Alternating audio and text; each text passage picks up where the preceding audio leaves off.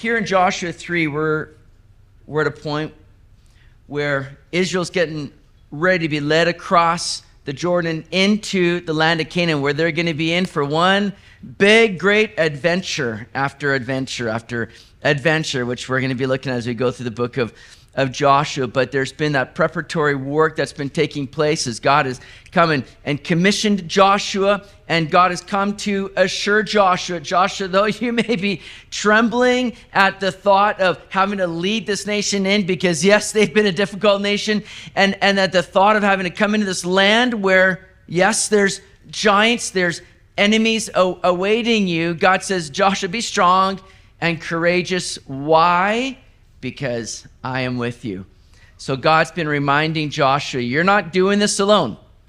You're not going in of your own accord or your own strength. You're going in by the mighty hand of the Lord. And we get to see that even in chapter 3, before they're even touching foot in the land, they're seeing the evidence of God being with them and, and going before them. Let's pick it up here, chapter 3. We read here Then Joshua rose early in the morning, and they set out from Acacia Grove and came to the Jordan, he and all the children of Israel, and lodged there before they crossed over.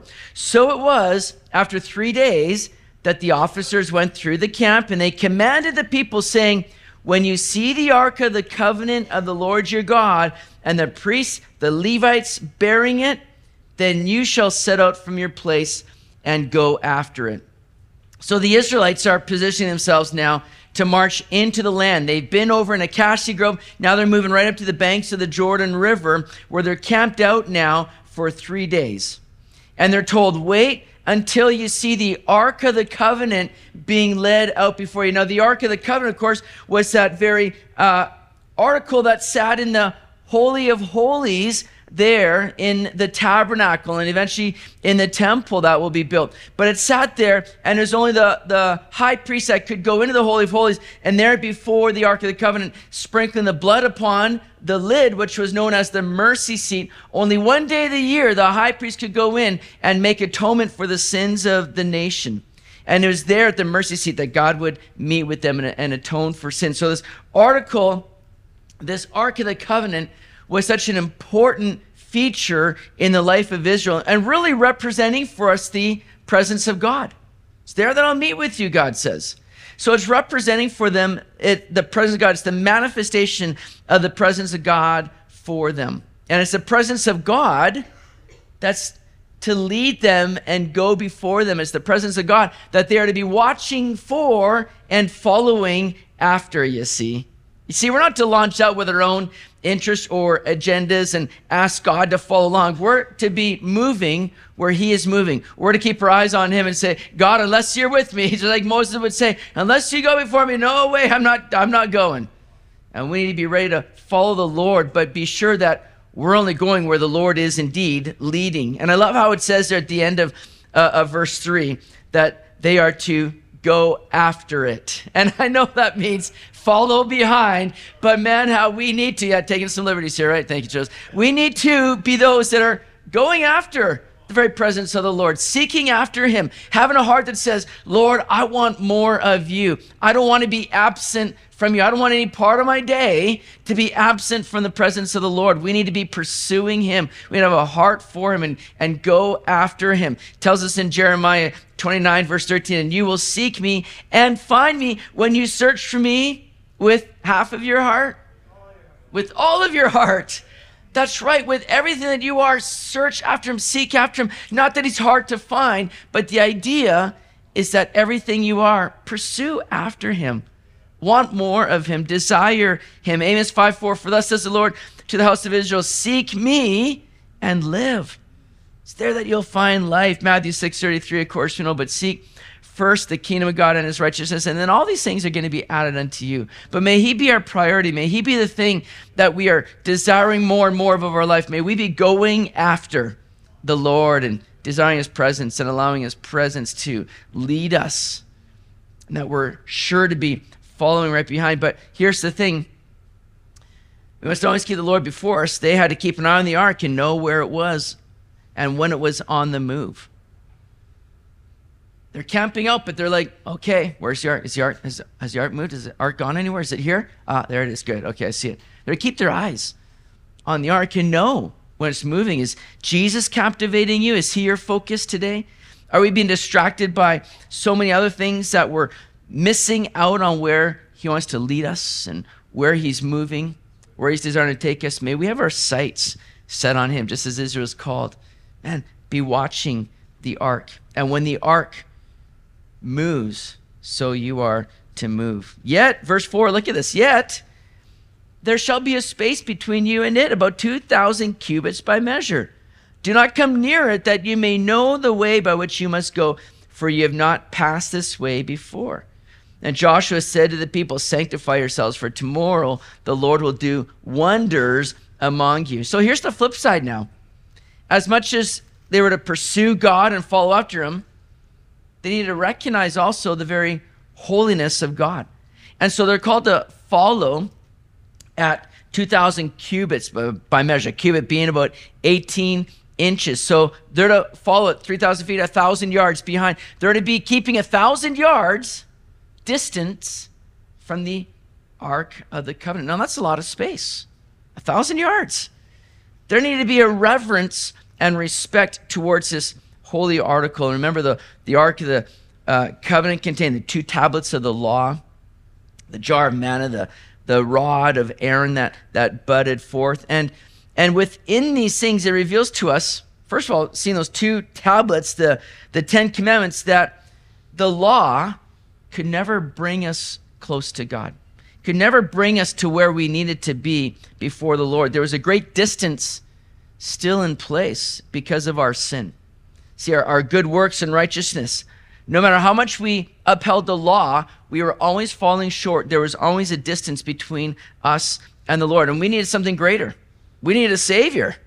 And Jesus now has come to bring us near. Look at what we read in Hebrews 10, verse 19 and 23. Therefore, brethren, having boldness to enter the holiest by the blood of Jesus, by a new and living way which he consecrated for us through the veil that is his flesh. Remember, it's the veil that separated the holy of holies from the holy place in the tabernacle. The holy of holies where the ark of the covenant sat. A great veil separated them. Nobody could go in, only the high priest one day a year, I said. But now, Jesus has consecrated that way to the veil of his flesh. And having a high priest that says, over the house of God, let us draw near with a true heart and full assurance of faith, having our hearts sprinkled from an evil conscience and our bodies washed with pure water. Let us hold fast the confession of our hope without wavering, for he who promises faithful. What does it say there in verse 22? Let us draw near now. Praise the Lord, because Jesus now, our high priest, not just priest carrying the Ark of the Covenant, moving, but keeping a distance. Now our high priest, Jesus, has come to draw us near through a new and living way, which is what his sacrifice made on the cross to pay the, the penalty for our sins, to bring us into a right standing with God, something that the law could never do, something our own righteousness could never do. Jesus has provided for us so that now we can draw near. We don't have to follow at a distance, my friends. We don't have to sit back and go, okay, we keep our eyes on Jesus, but we remain abiding in Jesus, not from a distance, but being connected to him now. Praise the Lord for that. Now, as they were to follow this holy article, they themselves were to be holy. It says that they're, it, they're called to, it says, sanctify themselves, which means to be set apart. But here's the thing we need to keep in mind. We often think that holiness is accomplished by refraining from certain things. Oh, I don't do those things. I don't do that, so I'm very holy. We can oftentimes think that way, right? I used to think that way a lot. Uh, didn't do this, didn't you know? Don't don't drink, don't chew, don't go with girls that do that sort of idea, right? Think, I, that's I'm holy. I don't do that stuff. And we can equate holiness to things that we're refraining from, but really it, the idea is to be set apart. So we're separated from the things of the world. Yes, that's good, but it's not just refraining from; it's being set apart to, and we're being set apart to the Lord who is ultimately holiness. He is holy, and as we draw closer to Him, we're being made holy. We're being set apart, sanctifying ourselves. Listen, definitely remove the things that are impeding that progress. Separate yourselves from the things of this world, but be certain you don't just stop there. Be set apart unto Jesus. And when we're set apart to Jesus, when we're abiding in Him and walking in obedience to His word, we're going to see great wonders of the Lord. That's what, what Joshua says sanctify yourselves, for tomorrow the Lord will do wonders among you, there at the end of verse 5. We'll continue on in verse 6. Then Joshua spoke to the priests, saying, Take up the ark of the covenant and cross over before the people. So they took up the ark of the covenant and went before the people. And the Lord said to Joshua, This day I will begin to exalt you in the sight of all Israel, that they may know that as I was with Moses, so I'll be with you. You shall command the priests who bear the ark of the covenant, saying, When you have come to the edge of the water, of the Jordan, you shall stand now in the Jordan. So Joshua said to the children of Israel, Come here and hear the words of the Lord your God. Verse 10 And Joshua said, By this you shall know that the living God is among you, and that he will without fail drive out from before you the Canaanites, and the Hittites, and the Hivites, and the Perizzites, the Girgashites, the Amor- Amorites, the Jebusites, termites, every single one of them. Behold, Verse 11 Behold, the ark of the covenant of the Lord of all the earth is crossing over before you into the Jordan. Now, therefore, take for yourselves 12 men from the tribes of Israel, one man from every tribe. And shall come to pass, as soon as the soles of the feet of the priests who bear the ark of the Lord, the Lord of all the earth, shall rest in the waters of the Jordan, that the waters of the Jordan shall be cut off, the waters that come down from upstream, and they shall stand as a heap. Now, God was going to work in a way where he was going to exalt Joshua, and make it very clear that this is the man that God is using to carry out his purposes and to lead the nation. This is not about Joshua trying to make himself great. It was rather to show the greatness of God. It was to confirm to the people that God was with Joshua and was working through Joshua to lead the people of Israel into Canaan. And we need to be careful that we never, you know, fall prey to the desire to be exalted or to glory in self. That's that's a very easy temptation for many of us where we want to be puffed up. We want to be seen. We want to be recognized sometimes. And we can veer into that you know, place of desiring the glory. That's what happened with Satan, isn't it? Satan became puffed up with pride and he wanted to be exalted rather than exalting the Lord. And we know what the outcome of was that. Listen, ultimately, we have nothing to exalt in. Let's just be real, okay? Hey, that might be a bit of a shock for some of you tonight. I'm sorry to ruin your day. But recognize something there is nothing within us that is exaltable, if that's even a word. But I made it up tonight just for you. There's nothing within us that is exaltable. Let's let's be honest with ourselves and let's humble ourselves. And let's recognize though that God wants to work in a way where it's not exalting us but exalting him. And anything that's worth exalting in our lives is there only because of God. So he deserves the glory. 1 Corinthians 1:31 says, "It is written, he who glories, let him glory in the Lord." That's the only thing that we really have to glory in. He who glories, let him glory in the Lord. Now, there's some great assurance being given to the priests and to all the children of Israel, and that is just as God held back the waters of the Red Sea when he led Moses and the nation of Israel out of Egypt and through the Red Sea in that great deliverance out of Egypt, so too now he says, I'm going to hold back the waters of the Jordan so that they can come and take possession of their inheritance. Now, we see this land being greatly contested throughout history as to who has the right to it. Does Israel have the right to it? Have they colonized it? And it's important we get a good understanding as to the history of this land, especially considering the days that we're living in. I, uh, I'm going to plan to take a bit of time after the message to sort of visit that and look at that a little bit for us here tonight in light of what we see happening in the media today with the war going on in Israel and all that's happening. So we're going to take a little bit of time to look at just, you know, what the beef is there, who's the rightful heir to the land but let me just say this point that the land is God's land. Okay? The land is God. Uh, I guess we don't have to talk about it afterwards. We just settled it right there. The land is God's land. All right. In fact, notice we read there in verse 11. Behold the ark of the covenant. You with me there, verse 7? Behold the ark of the covenant of the Lord of all the earth. Not only is he the Lord of the land of Israel, he's the Lord of all the earth. In other words, every nation is his, every, every piece of land is his. He's the Lord of all the earth.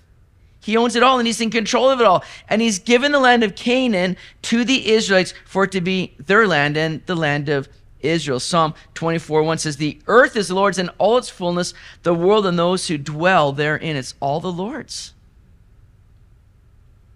He's the owner of it all. And he has the right to choose what he does with that land. And we know very clearly from Scripture, as we'll look at afterwards, God's given this land to Israel. And as he rolls back the waters now to let them in, he's going to showcase his power. And in doing so, the same power that will conquer the godless nations that they're moving into to conquer. The same power, God displaying it even before they come in the land. I'm going to hold back the waters. And it's going to be a show of my might to show that I'm going to hold back and drive out the people and the nations that are before you in the land. So, verse 14 so it was when the people set out from their camp to cross over the Jordan with the priests bearing the ark of the covenant before the people. And as those who bore the ark came to the Jordan, and the feet of the priests who bore the ark dipped in the edge of the water, for the Jordan overflows all its banks during the whole time of harvest. That's important. We'll check that out in a second. Verse 16 that the waters which came down from upstream stood still and rose in a heap very far away at Adam, the city that is beside Zaretan. So the waters that went down into the sea of the Arabah, which is the salt sea, it failed. They were cut off. And the people crossed over opposite Jericho. Then the priests in verse 17, who bore the ark of the covenant of the Lord, stood firm on dry ground in the midst of the Jordan. And all Israel crossed over on dry ground until all the people had crossed completely over the Jordan.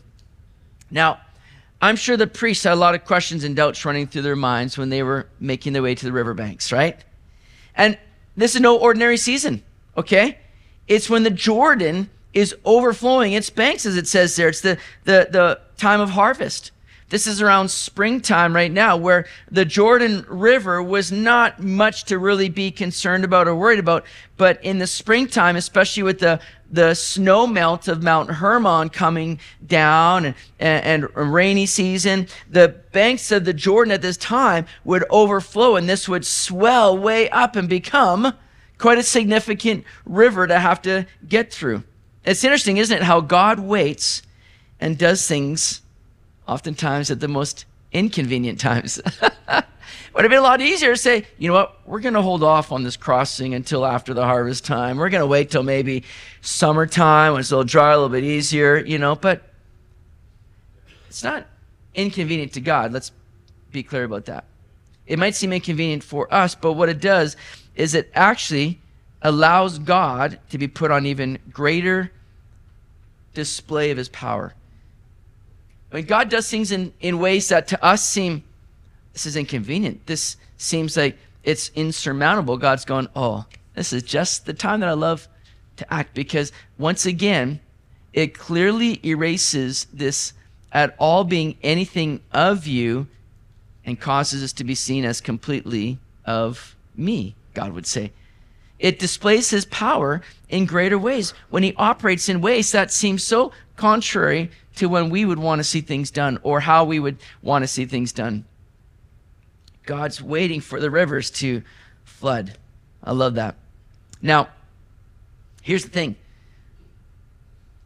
This will allow now people to hear about this, and nobody could come back and say, I, that was no really big miracle. I've been to the Jordan. People could cross over that easily. But did you see it at flood season? Just like how people try to minimize the crossing of the Red Sea, right? Where they say, you know what, Red Sea actually means Reed Sea. And they actually just crossed over at this very marshy part where it was just really knee deep. And they just crossed over. It's very simple. Well, okay, I'll give you that. But then, isn't that quite a, a miracle for all of Egyptian's great army to drown in knee deep water? Either way, you got a miracle. And some people would say that there was just, you know, natural ways that this water would be stopped up in the Jordan. And it's really, but it's quite interesting in that just as the priests get there, it stops.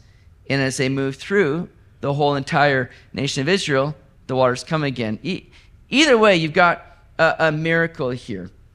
So the priests have their priestly garments on. They have the Ark of the Covenant.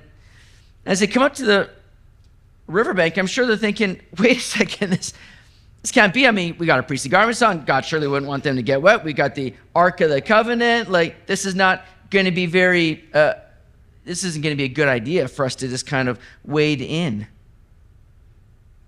Why didn't he just, you know, stop the waters first, perhaps, then let them walk through on dry ground? I believe, again, it's because as they're entering into new territory, God wants them to learn to live a life of faith, one which walks in complete trust and dependence on God when there's no other evidence to do so but His Word. You see, this is what they've been commanded to do.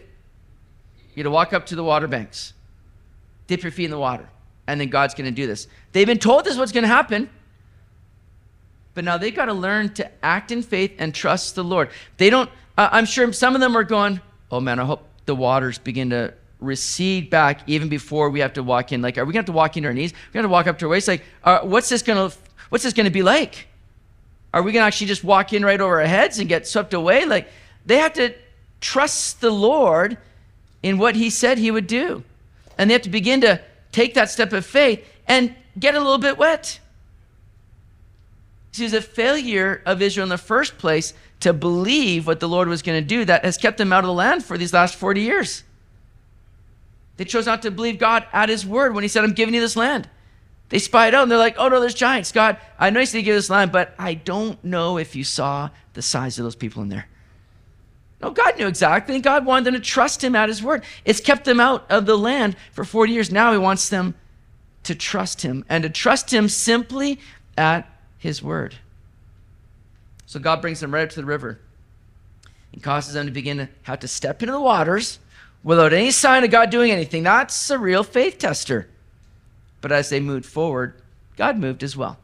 God held the waters back only as they stepped into the waters. You know, I believe that's what we're going to experience sometimes. God doesn't often say, Look, I've cleared the way for you now. It's all just nice and comfortable for you. Everything's going to be a piece of cake. Just go ahead. God doesn't often work that way. It'd be nice, wouldn't it? Once in a while, I wouldn't mind that. But God doesn't do that. He says, Hey, I want you to move by faith and trust me. See, if God just clears the way, makes everything comfortable for us, it wouldn't be for our best, wouldn't it? God's not just trying to rush you to the destination. He's interested in the journey, and it's in that journey that we have a lot of lessons to learn and a lot of opportunities for our faith to not just be tested, but for our faith to become strengthened as we trust the Lord. That's what God desires to do. And that's what will come as we begin to live with reliance on God alone and trusting Him at His word. If we don't learn to walk by faith, we're never going to step out and move forward. If we don't have those moments of faith building and faith testing, we're never going to, we're going to be too afraid to move. And oftentimes, God will simply say, Go. And we're all like, Well, hold on. Explain this all to me. Fill in the details a little bit. Say, No, no. I'll fill in the details as you go. You'll begin to see the pieces fall into place as you begin to go forward in obedience to my word. We want the whole picture sorted out for us. And that's what stalls people oftentimes from moving forward because they want to make sure it's all going to be safe. Listen, if God is telling you to go, it's going to be the safest place for you to be. Don't feel like you have to figure it out. Take those steps of faith and see how that faith not only is tested, but that faith is strengthened and allows you with even greater confidence to continue to move forward in the things of God. And sometimes stepping out of faith may require getting a bit wet. But that's but it's there the lessons are learned and, and faith is strengthened. Think about about Peter when Jesus comes out to him in the storm, walking on the water, and Peter's like, That's Jesus. Jesus. May I step out and come on the water? And Jesus says, Yeah. Peter gets out of the boat and he begins to walk on the water. It's amazing. Yes, he got distracted. He began to get concerned about the waves around him and began to sink. Peter got wet. Gets put back in the boat. But you know what? He's the only guy that experienced walking on water besides Jesus. Yeah, he got a little bit wet, but you know what? His faith got strengthened in that moment. More so than the disciples who sat in the boat and didn't experience that at all. And we criticize Peter, but I'm like, Peter's the only guy willing to step out. Walk by faith. Yeah, he got a little bit wet, but he's going back to shore going, that was pretty awesome. That was pretty wild, man. It's pretty cool. So, with this scene of overflowing waters, a seeming insurmountable obstacle, here's what F.B. Meyer writes about this. He says, But when the priest's foot touches them, the floodwaters, they shrink away. Jesus has stepped down into these floods as our high priest. In Gethsemane, their overflowing tide washed around him. At Calvary, the water spouts went over his head. In the grave, he seemed momentarily to have succumbed, but since then they've been cut off. Through the ages, he has stood bearing the ark of propitiation and arresting the tumultuous floods. Thus far and no further, sinful soul, deeply convicted, look for the priest on whose person the storm broke, and by whom it has been checked and stayed tried believer, be sure that the water floods cannot pass Jesus to reach or drown thee. His promise to thee is, when thou passest through the waters, I will be with thee, and through the rivers they shall not overflow thee. When thou walkest through the fire, thou shalt not be burned, neither shall the flame kindle upon thee. And when death approaches thee, O fearful and trembling one, thou wilt find Jesus standing between thee and its might, making a path by which thou shalt pass over dry shod. And that's exactly what happened. See, it's one thing to hold the waters back, but another thing for the people to all cross over on dry ground. Don't miss that. And we're talking about a few million people at this point in the nation of Israel walking through. You'd think as the waters just roll back, with all these people kind of treading through, it's eventually going to get, you know, beaten down and get a little bit muddy, get a little dirty. Water's beginning to kind of, you know, seep through. Yet they all walked over on dry ground. See, when God is at work, He brings a complete provision and protection for the people. God is showing His power here in this. And when we compare the two crossings now that we've seen in Israel's history, the Red Sea crossing and the Jordan River crossing, they both were crossings of faith, weren't they?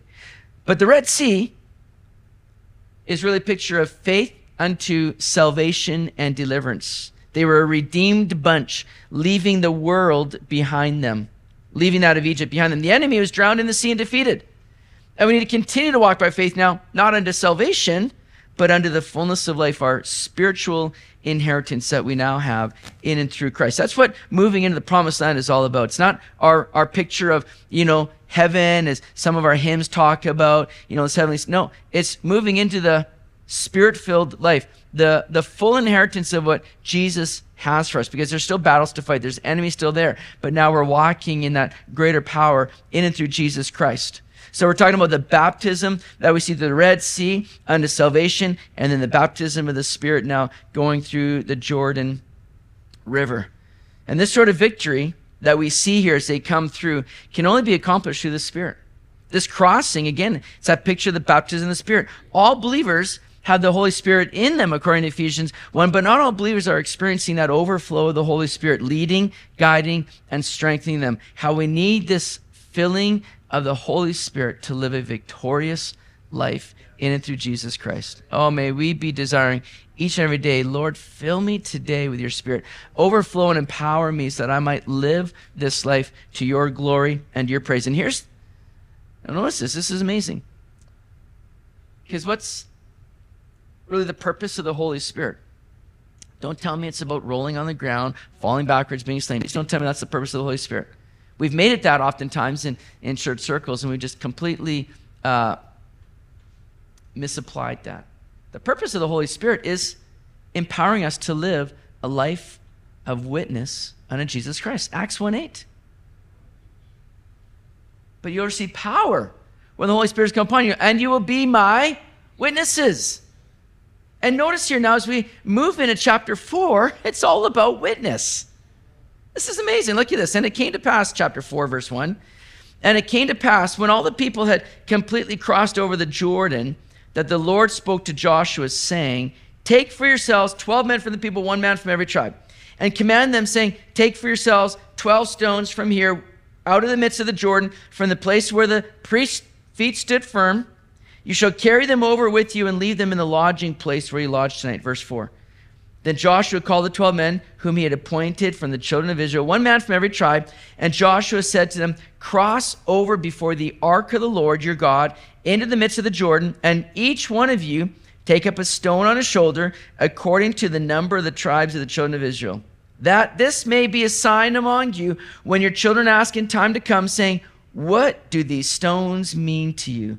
Then you shall answer them, that the waters of the Jordan were cut off before the ark of the covenant of the Lord when it crossed over the Jordan. The waters of the Jordan were cut off, and these stones shall be for a memorial to the children of Israel forever.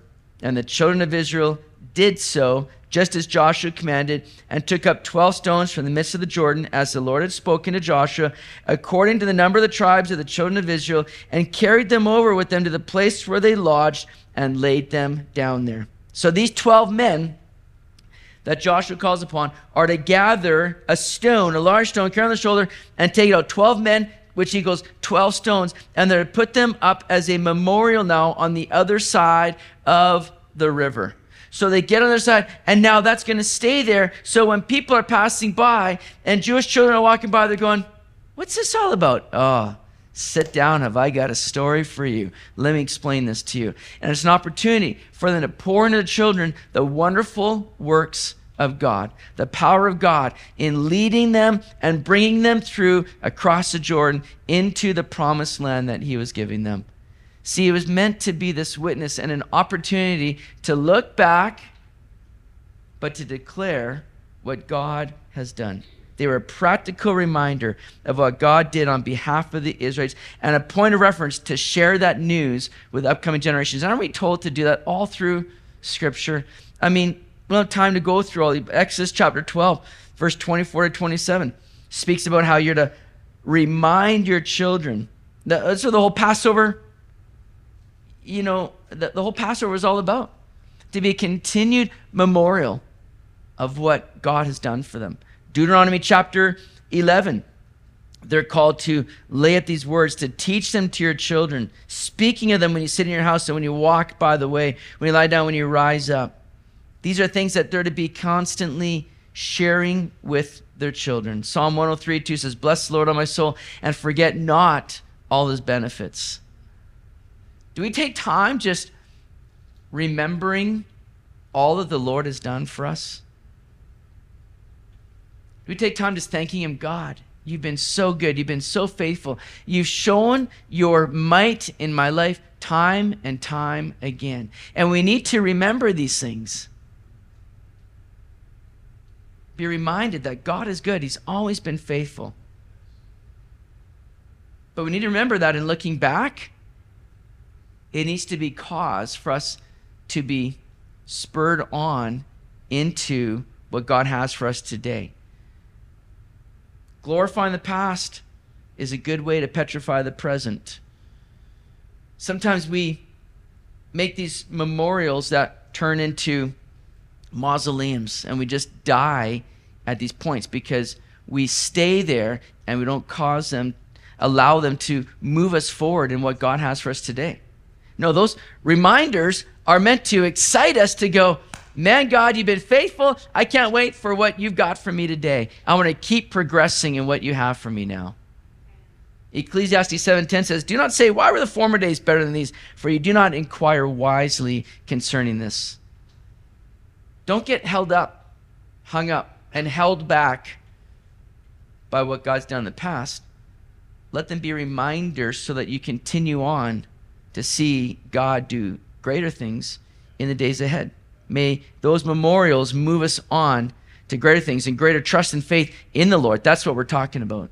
Greater trust and faith in the Lord. So not only were these stones to be set up on the other side of the Jordan, but Joshua now sets up 12 stones as a memorial in the middle of the Jordan. Look at verse 9. Then Joshua set up 12 stones in the midst of the Jordan, in the place where the feet of the priests who bore the ark of the covenant stood, and they are there to this day. So the priests who bore the ark stood in the midst of the Jordan until everything was finished that the Lord had commanded Joshua to speak to the people, according to all that Moses had commanded Joshua. And the people hurried and crossed over. So that memorial would be a sweet reminder that their old lives were dead and buried. We've gone through the waters. Our lives are laid down, but God has brought us through to the other side. He's delivered us now to where we're walking in victory and newness of life. Joshua's, I don't know, I don't know, you know, if those stones, he says they're there to this day. Wouldn't it be fun to kind of go there one day and just like put a stack of 12 stones in the middle of Jordan and say, whoa, one of the greatest archaeological discoveries today. Man, you'd be famous. It just came to me. I'm going to maybe try that one day. Yeah, it's good, isn't it? Like, man, I mean, it'd be lying, but I'll, I'll pray that through. I'll pray that. It would be fun. I agree. It'd be fun. so, but just imagine every time that water now, you know, recedes, those rocks that are maybe covered at the swell of the water in the season, as the water recedes, as they're walking along, they go, oh, yeah, there's that memorial. There's that reminder for us of how God brought us through on dry ground. Like, how, how did that happen? Dry ground. Kids probably go, What? How did that happen? It's like, Man, that's God. Like, He's amazing. I, I, we could never do that, but God did that. Now, in verse 10, notice that the ark remained in the riverbed as everyone crossed over. That nation was also being reminded that the presence of God was with them. Just as he told Joshua that he would be with them in chapter 1, verse 9. They are walking by and they're seeing the Ark of the Covenant. They're like, ah, I have nothing to fear. I'm in the middle of a riverbed. and those waters, man, I don't know how, but they're they're being held back. But it's a reminder, God, you're with us.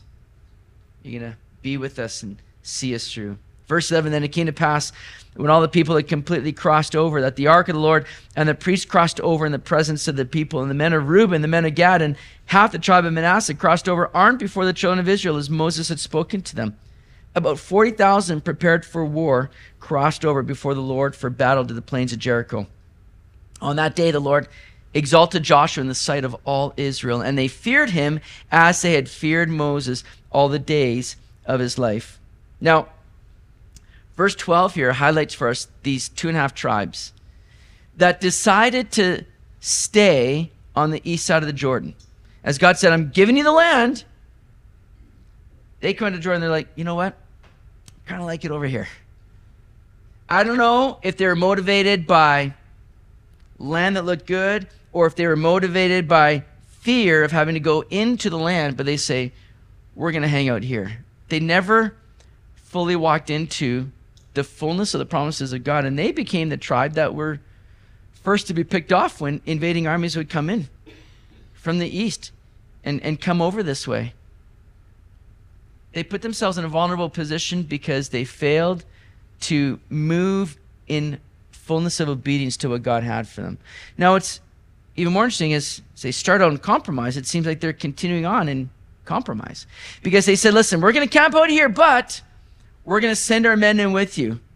We're going to make sure that we fight the battles alongside you and secure your victory, and then we'll come back and live here. But Numbers chapter 26 records for us the amount of men that they had for war in each of these tribes. And when you take these tribes of, of um, Gad, Reuben, and the half tribe of Manasseh, you have at least over 100,000 men for battle. And yet here there's only 40,000. It's like they're walking on compromise, going, ah, I know he said, you know, I know God said go in the land, but eh, this is probably good enough. I know we said we're going to send our men in, but uh, 40,000, is that not good enough? They're continuing on in compromise. You know, when we begin to settle, man, we begin to slide. And we begin to continue that progression of compromise oftentimes. Don't settle. When God says, here's what I have for you, don't settle for just a part. Like we said, go for it. Go after it. Pursue Him. Pursue all of Him. Walk in fullness of obedience. Now, on that day that God brought the Israelites through, we read here in verse 14 that he exalted Joshua in their sight. It was evidence that, that Joshua was God's chosen vessel to lead Israel. He had been a faithful servant. He's been humbly serving alongside Moses, not trying to jockey for position, but just being a humble, faithful servant. And now God was blessing him in front of the nation. Luke 14 11 says, For whoever exalts himself will be humbled, and he who humbles himself will be exalted. And we're seeing that in the life of Joseph. Let's, or sorry, Joshua. Let's finish the chapter here, verse 15. Then the Lord spoke to Joshua, saying, Command the priests who bear the ark of the testimony to come up from the Jordan. Joshua therefore commanded the priests, saying, Come up from the Jordan. And it came to pass when the priests who bore the ark of the covenant of the Lord had come up from the midst of the Jordan, and the soles of the priests' feet touched the dry land, that the waters of the Jordan returned to their place and overflowed all its banks as before. Now the people came up from the Jordan on the tenth day of the first month, and they camped in Gilgal on the east border of Jericho. And those 12 stones which they took out of the Jordan, Joshua set up in Gilgal. Then he spoke to the children of Israel, saying, When your children ask their fathers in time to come, saying, What are these stones? Then you shall let your children know, saying, Israel crossed over this Jordan on dry land. For the Lord your God dried up the waters of the Jordan before you until you had crossed over, as the Lord your God did to the Red Sea, which he dried up before us until we had crossed over. That all the peoples of the earth may know the hand of the Lord, that it is mighty, that you may fear the Lord your God forever. Notice the emphasis, you, you fathers, teach this to your children. And all through Scripture, the responsibility is given to the fathers to lead the home, lead the family. Men, you fathers, be certain that you are sharing with your children the goodness of God, the wonders of God, the greatness of God, that you're passing these truths on to your children. Share what God has been doing in your life with your kids pass these things on to them. Don't leave it to a church or a Sunday school. Oh, we're here to supplement and support. But the responsibility has been given to you, fathers. Yes, moms, you're not excused from this. You come along as a parent. Don't think that you are absolved of all this either. But understand where the responsibility lies. It's with the father to be the leader in the home and to lead the family in the truth of who God is and all that he desires to be for them. Teach your kids these things. This is what is being reminded for us here in the word. So, they come up and Joshua sets up this memorial there at Gilgal. Now, Gilgal means to roll or means like rolling. And, and just as they would have these stones, I'm sure they're rolling them in a place and building them up on top of one another. Just as the waters were rolled back, this would be again a sign of how God was rolling away the reproach of Israel from all the nations around them, from the people that were in the land. They would surely know that the Lord is mighty, and the only response is to fear him. I love how that ends in verse 24 that all the people of the earth may know the hand of the Lord, that it is mighty, that you may fear the Lord your God forever. And just as we saw last chapter with Rahab, she's already heard and they know the greatness of the God of Israel and they are fearing. And so God has rolled away that reproach of Israel. And the people the land have already had their hearts sinking in fear at the sight of Israel making their way in. God's already worked in their lives on the other side of the Jordan, preparing the way for Israel to come in. Now, um, all right, how are we doing? You guys doing good? No good? Okay. I'm just going to end with a few thoughts here, just because as we talked about Israel, you know, coming land, yeah, there were people in the land that need to be driven out. Driven out. But yet, God, remember, has given them 430 years to repent. They've been a wicked, wicked, evil people. God's given them plenty chance to repent, and they've chosen not to. There's been child sacrifices happening in the land. There's been grotesque abominations that have been happening in the land. And God says, We're going to drive them out, and this is now the land of Israel. Now, this has been a hot button topic throughout history, and it certainly is only increasing in these days that we live with the war that's being waged in and against Israel today. And the confusion has come because, you know, we've seen maps of, you know, Palestine labeled as Israel. We hear about the Palestinian people today. Many people will still refer to this land as Palestine and the rightful heir to this land as being the Palestinian people. And there's a lot of confusion over these things. We hear this just being kind of thrown out there without it being checked or understood fully. And we see these things in the media. And so there's a lot of confusion that's going on, even in the church today, about, you know, the nation of Israel and what's their place, what's their role, even today. But understand something long before there was ever a place known as Palestine, God has already claimed this land and had given it to Israel. Joshua 1, we saw this a few weeks ago. 1 verse 3 to 5. Every place that the sole of your foot will tread upon, I have given you. Not, I will give it to you. Not, if you, you know, pass the test, we'll see how this. No. God says, I've already given it to you guys. You just have to s- step into it. I've given it to you. As I said to Moses, verse 4, from the from the wilderness and this Lebanon as far as the great river, the river Euphrates, all the land of the Hittites, and to the great sea toward the going down of the sun shall be your territory. No man shall be able to stand before you all the days of your life, as I was with Moses, so I'll be with you. I'll not leave you nor forsake you. What a great promise that is right there. In fact, the land that God gave Israel was much larger than the land we know today as Israel. Based on that verse right there and the the, the borders that God was making, here's what the land of Israel should have been. This is the portion of land that God was giving to Israel. Now, if you can see that little brown, you know, shape, you know what Israel is like today. And that little brown section, that's what Israel is today. And so God was giving them some 330,000 square miles. But the land of Israel today is only 8,100 square miles. 330,000 square miles should have been theirs. They occupy 8,100 square miles. They never fully took all that God was giving them. The closest they came was in David's day. Now, this promise dates all the way back to Abraham, right? He, God said to Abraham, on the same day, the Lord made a covenant with Abraham, saying, To your descendants I've given the land, from the river of Egypt to the great river, the river Euphrates. So that's from the southern part, river uh, of Egypt now, up to the Euphrates in the north, and then stretching out that way. I mean, the portion of land was huge. And God had said in Leviticus 25, verse 23, The land shall not be sold permanently, for the land is mine for you are strangers and sojourners with me. So understand, as we've been seeing tonight, this is God's land. He's given, He's the Lord of all the earth, yes, but this specific land He's taken particular interest in to give a nation that He will choose a place to dwell. That's the nation of Israel, and it's the land of Israel. Now we know that Israel has not been faithful. Yes, we get that. But God will always be faithful to his word. If God has reneged on his promises to Israel, then how can we trust him with what he's promised us? God is a promise keeping God. So a lot of people will say today, well, because of Israel's unfaithfulness, those promises now towards Israel, they've been transferred to the church. The church is now the new Israel.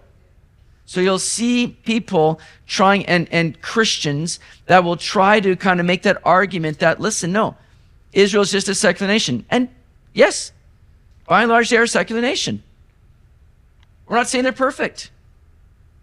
But God has promised this land, Israel, and promised that they will be back in this land, which you know is happening in, in 1948. God's promised that, and God's a promise keeping God. It was an unconditional promise that God made with Israel, with, with Abraham to begin with. The promises given to Abraham were not conditional upon their obedience and their faithfulness. God made an unconditional promise. He was the one that was going to uphold this. This is his land. He's the owner of it, and he's given it to Israel, very clearly seen through scripture. Through scripture. So even though Israel was unfaithful, even though they were punished and sent into exile multiple times, and they've had to face tough consequences because of their disobedient life, God's never turned that land over. Yet other people have ruled over land, but it's never been theirs. So, where did the Palestinians come from? Well, in 135 AD, there was a, a Jewish revolt against Rome. Rome being the, the, the oversight nation, part of the Roman Empire here at this time. And so the Bar Kokhba revolt, led by Simon Bar Kokhba, happened in 135 AD. And the Roman Emperor at that time, Hadrian, eventually brought an end to that revolt and drove the remaining Jews out of the land. He then turned around and renamed the land of Israel Syria Palestina, a Latin term which derived from Israel's perennial enemies, the Philistines. It's not to say that the Palestinian people are the descendants of, uh, of the Philistines. We're not saying that. What I'm saying is he made up this name to call the land here that was once called Israel, and he made up a name to be kind of a slap in the face to the Jews. So, from that time, the land has been known as Palestina or Palestine now today. But the indigenous people of the land are the Jews. They've had that land since around 1400 BC with the Canaanite conquest and up to the time that the temple was sacked and destroyed by the Babylonians in 586 BC. Since that time, from 586 BC all the way to May 14, 1948, the land of Israel did not operate under any autonomous rule. Okay? So the land has been sitting there, and the people that were living in this land, Arab people, and yes, Jewish people, that had still some remained in the land. The people that were living in the land were known as Palestinians. Even a Jew that was born in that area before 1948 had Palestine on the birth certificate, a Jewish person. Understand, there's never been an ethnic people group known as the Palestinians. And this is getting, again, perpetuated throughout history rewriting history to try to say that these are the indigenous people of the land, and it's just not so. So, throughout the early 20th century, under various leaders, wars and movements uh, and various leaders uh, made an attempt to give the Jews their own homeland. And so, when Great Britain defeated the Ottoman Turks, this whole area became part of the British Mandate. And on November 2nd, 1917, the Brits came up with the, the Balfour Declaration under British Foreign Secretary Arthur James Balfour. And that was to express their support for the establishment of a national home for the Jewish people in the land that was then known as Palestine. So lines were drawn, and, and, and this is now under the British mandate, a land that they were desiring to give. Now, there's no, like, you know, set countries in this area at this time. It's been under various, you know, uh, people groups in the Turkish uh, Ottoman Empire. Britain has come in now. And so they want to carve out an area that they can again give and allow the Jewish people to live. So land uh, is kind of drawn up here. But then the Hussein family objected to this. And so Britain backed down from the plan. Winston Churchill then steps in later and draws a line down the Jordan River right like this. And he says, okay, we're going to give the east of the Jordan, we're going to call it the Transjordan land. And then west of the Jordan, we're going to give to the Jewish people to live. Still referring to it as, as Palestine. Now, in 1946, Transjordan became an independent nation. So there wasn't the country of Jordan before this time, but they became an independent nation in 1946, and then 1948 became just known as Jordan. So what's once called Transjordan now is just called Jordan. And it was in May 14th, 1948, that Israel was now declared an independent state. Palestinians refer to this event surrounding the establishment of the state of Israel as the Nakba or the catastrophe. That's how the Palestinians refer to this whole time. Now, there's lots of details that we're just skipping over, lots of things that we could say, but just for time's sake, we're giving you a general kind of overview of what we're looking at today. So, what happened then is the very next day, eh, actually later that night, when Israel now has declared their independence as a nation, they have a land, once again, fulfilling what prophecy said, you know, that there's never been a people group and I don't know if I mentioned this before recently, but there's never been a people group that has um, been displaced from their homeland who have remained intact as a people group after four generations. After four generations, they've assimilated into the countries that they've been dispersed to, picking up their own uh, language. But Israel has retained their national identity with their national language. There's for thousands of years, there's no other uh, group of, of people or, or nationality that's done that. This is a modern day miracle that the people of Israel has retained their national identity and have been brought back into their homeland. It's a miracle. There's no other way to describe it, but that God is with this people. So, as they declare their independence, May 14th, 1948, that very night, five Arab nations come together to attack Israel Egypt, Jordan, Syria, Lebanon, and Saudi Arabia. And war breaks out the War of Independence. And from that point on, I mean, Israel brings an end to that eventually, but from that point on, war after war and attack after attack has happened against this nation of Israel. And it's all about other nations believing they don't have a right to the land. And their agenda is not just to acquire land or to try to, you know, balance things out. Remember, the state of Israel is like the size of New Jersey. You think about all the land that there is around there, and why is everybody targeting Israel? It's because it's a, a spiritual battle. This has no grounding in just what is right or proper or what makes sense. None of this makes sense other than it being a satanic, satanically driven spiritual battle that goes all the way back to Genesis 16. When Abraham, of course, tried to help God out with the promised child that he was, he was, you know, to be given. Abraham and Sarah getting older and older, and Sarah's like, Abraham, we need to help God out. You better just go with my maid Hagar, have a child. This can be the promised child of God. Abraham foolishly does it, and there is produced through a work of the flesh Ishmael. And here's what the word says about Ishmael Genesis 16 12. God says, He shall be a wild man. His hand shall be against every man, and every man's hand against him, and he shall dwell in the presence of all his brethren. See, Ishmael is the father of the Arab people. And it, when you go to the, not to paint everybody the same brush, but boy, they're a, I'm, not, I'm just going to leave it. I'm not going to say anything. And there's been conflict now between the people of promise, the descendants of Isaac, the Jewish people. There's conflict with the people of promise and the product of the flesh, Ishmael, Arab people. And it's a satanically led spiritual battle. There's no other reason for this kind of hostility. Israel is regularly under the threat of attack. They're not the oppressors, they're not the colonizers. The problem in the Middle East, as you will often hear today, this isn't the situation here.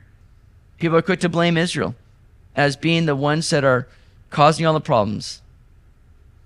But listen, they're in the land that God has given them and has miraculously brought them back into even when they're retaliating in the against the brutal way that they've been attacked by Hamas. They're sending leaflets, dropping leaflets from the air to warn those in Gaza to say, "Hey, guys, you need to move away because we're coming and we're gonna we're gonna fire back for what Hamas has done to us."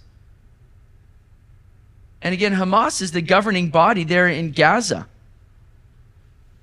But they have no concern for human life. They're taking out Palestinians, Arab people. They're, they're taking out anybody just to further their cause. They have no concern for human life. They are a wicked, evil people. See, the issue in the Middle East, and I love what, what Dennis Prager says. He says that the problem in the Middle East is an easy one to define, but a very complex one to solve. It's easy to define because here's what's going on in the Middle East. One group wants to live in peace, and the other group wants the other group dead. That's it. If if Hamas and all of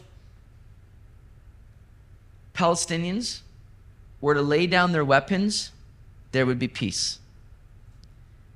If Israel were to lay down all their weapons, they would cease to exist. That's what's going on in the Middle East. And that's what we need to be aware of and understand. We need to be careful not to be dragged into misconceptions and falsehoods regarding Israel. They're not perfect, yeah. We understand that. We know they haven't done everything right, but they are people that God is still working through, who is still carrying out his purposes and his promises through. They are special people. They're the apple of God's eyes, and we need to keep them in prayer and keep our support for them based on what God's word calls us to do. All right? So I hope that helps a little bit just to get a bit of understanding as to what's going on because you are going to hear things in the media, like I said on Sunday, that are going to paint a very different picture. And the more that Israel tries to deal with the real problem, the more that they're going to be labeled as the bad guys, as the ones that are committing all this atrocity and evil. Again, Israel's had the target on their back for, for so long. So we need to pray for them and we need to be a, a support to them. All right? Well, let's pray here. Worship team, we got another song we're going to sing? We need to sing after that. Now, we need to just look to the Lord here. All right. Let, let me pray here, everybody.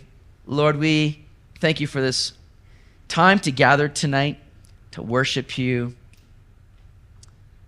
to look to you and to your word. And thank you, God, for the reminders tonight of how your presence goes before us. You want to not lead us by pushing us ahead, you want to lead us by having us simply follow you. But Lord, help us. Help us, Lord, to be obedient to follow you and to take those steps of faith, trusting you at your word. Lord, may we be quick to step out and see you work, that it might be an opportunity to display your glory and your praise. And Lord, we continue to pray for the nation of Israel and all that's going on there. Lord, we pray for peace. We pray for the peace of Jerusalem. We pray for the peace of Israel. We pray for the peace in, in Gaza and the West Bank. We pray for the protection of lives all around that area, Lord. We don't want to see anyone perish. So, God, we pray that you'll bring an end to this war and provide peace in that land. And Lord, when we pray for peace in land, we know that that's going to come when you return. And so ultimately, Lord, we are saying, Maranatha, come, Lord Jesus. We need you, God. You're the only one that's going to fix all the, the problems going on in this world. So we desire your return. But in the meantime, Lord, may we see many spared and saved and come to know you. Let us be active in that witness for you, Lord. So lead us on now, we pray in your name.